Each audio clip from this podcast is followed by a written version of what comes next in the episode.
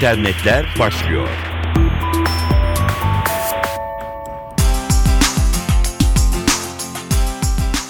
Merhaba sevgili dinleyenler. Herkesin 1 Mayıs İşçi Bayramı kutlu olsun. Ben Dilara Eldaş, dijital dünyanın gelişmelerini aktaracağız. Facebook ya da Twitter hesabınız çalınsa nereye başvurursunuz? Facebook ya da Twitter'ın resmi hesabına bildiride bulunursunuz. Fakat şimdi Türkiye için yeni bir yol daha var. Emniyet Genel Müdürlüğü Siber Suçlarla Mücadele Daire Başkanlığı sosyal medya adresi çalınan vatandaşların vakit geçirmeden Cumhuriyet Savcılıklarına müracaat etmeleri gerektiğini açıkladı.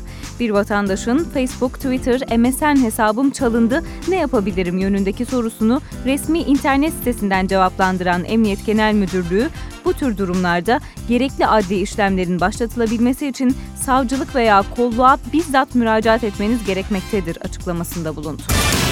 Milletvekillerinin yarısının kendi adıyla Twitter hesabı var. AK Parti'nin kendi içinde bu oran %56, CHP'de ise %67. AK Parti'nin Twitter üzerinde resmi hesabı yok, CHP'nin ve MHP'nin ise var. Bu istatistikler sosyal medyanın siyasete etkisi çalıştayından.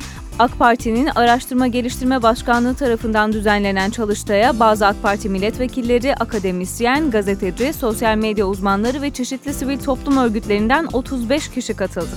Çalıştay'da Medya Derneği de önemli notlar aktardı. Buna göre siyaset açısından sosyal medyayı tek başına değil, 21. yüzyıl devlet yönetimi olarak ele almak gerek. Clinton döneminde ortaya çıkan bir kavram bu. Bunun adı sadece sosyal medya değil, yanı sıra dijital diplomasi. Bu kelimeyle akıllı güç kavramı anlaşılıyor. İnternetin getirdiği olanakları akıllı bir şekilde kullanmak lazım deniliyor konuşmada.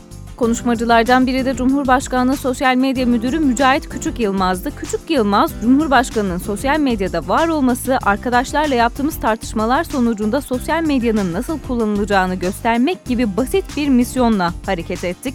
Böyle başladık diyor ve bir örnek veriyor. Cumhurbaşkanı'nın konvoyu nedeniyle babasının öldüğünü aktaran kişiyi köşesine alan gazete yazarına o gün Cumhurbaşkanı'nın İstanbul'da olmadığının tekzibinin gazete yerine sosyal medya üzerinden yaptıklarını ve bu tweetin o gazetenin okuyucularına da aynı anda ulaştığı için çarpan etkisi olduğunu anlattı.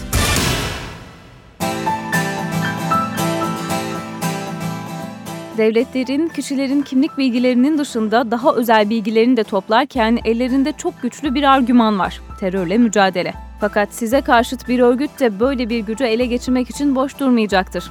Suriye'de devam eden çatışmalardan son dönemde yeni bir ordu doğmuştu. Suriye Elektronik Ordusu. Kendilerine bu adı veren korsanlar ünlü İngiliz gazetesi Guardian'a saldırdı. Guardian gazetesi sosyal paylaşım sitesi Twitter'daki hesaplarının bilgisayar korsanlarının saldırısına uğradığını doğruladı ve saldırıyı Suriye Elektronik Ordusu adlı grubun üstlendiğini açıkladı. Saldırı öncesi bazı elemanlarına şüpheli elektronik postaların gönderildiğine işaret etti Guardian. Gazetenin kitap ve film tanıtımları yaptığı Twitter hesaplarının geçici olarak kapatıldığını duyurdu daha önce Associated Press'in de dahil olduğu bazı medya organlarına siber saldırı düzenleyen Suriye Elektronik Ordusu ise Guardian gazetesini Suriye ile ilgili yalan yanlış haber yazmakla suçluyor. Almanya'da takip amaçlı üretilen teknolojilerin otoriter rejimlere satışının denetlenmesi isteniyor. Son örneklerden biri Siemens'ten gelmişti. Firmanın Suriyeli GSM operatörü Sayra Tele gözetleme teknolojileri sattığı ortaya çıkmıştı. Sınır tanımayan gazeteciler örgütünden Kristen Mir, bu sistemlerin yanlış ellere geçmesi halinde dijital silaha dönüşebileceği görüşünde. Savaşın konvansiyonel silahlarında ihracat sınırlaması var fakat gözetleme teknolojileri için yok. Yine Almanya'da Yeşiller Partisi de gözetleme teknolojileri yazılımlarının ihracatına sınırlama gerek diyor. Elbette bunun için gözetleme, teknik takip teknolojilerinin bir dijital silah olarak başta uluslararası hukukta kabul görmesi gerekiyor. Fakat örnekler bunu destekler nitelikte değil.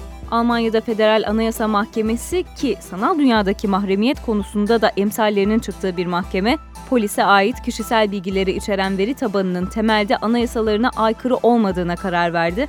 Söz konusu içerikte istihbarat kuruluşları ve polis teşkilatının 38 biriminin elde ettiği kişisel bilgiler yer alıyor. Bu veri bankasında milyonlarca kişinin bilgisi bulunuyor. Ve Verizon'ın araştırmasına göre devlet destekli, devletin el altından destek verdiği siber korsanlık faaliyetleri veri merkezlerine yönelik tehdit unsurları arasında ikinci sırada.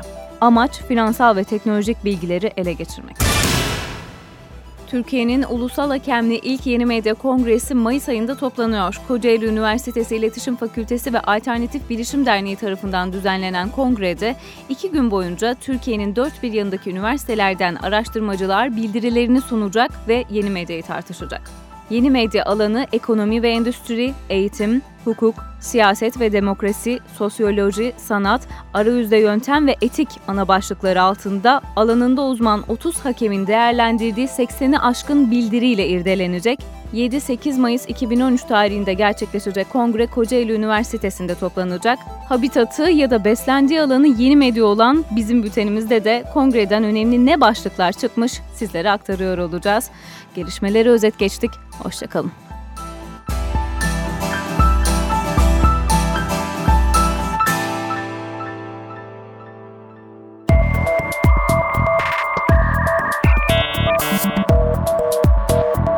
İnternetler sona erdi.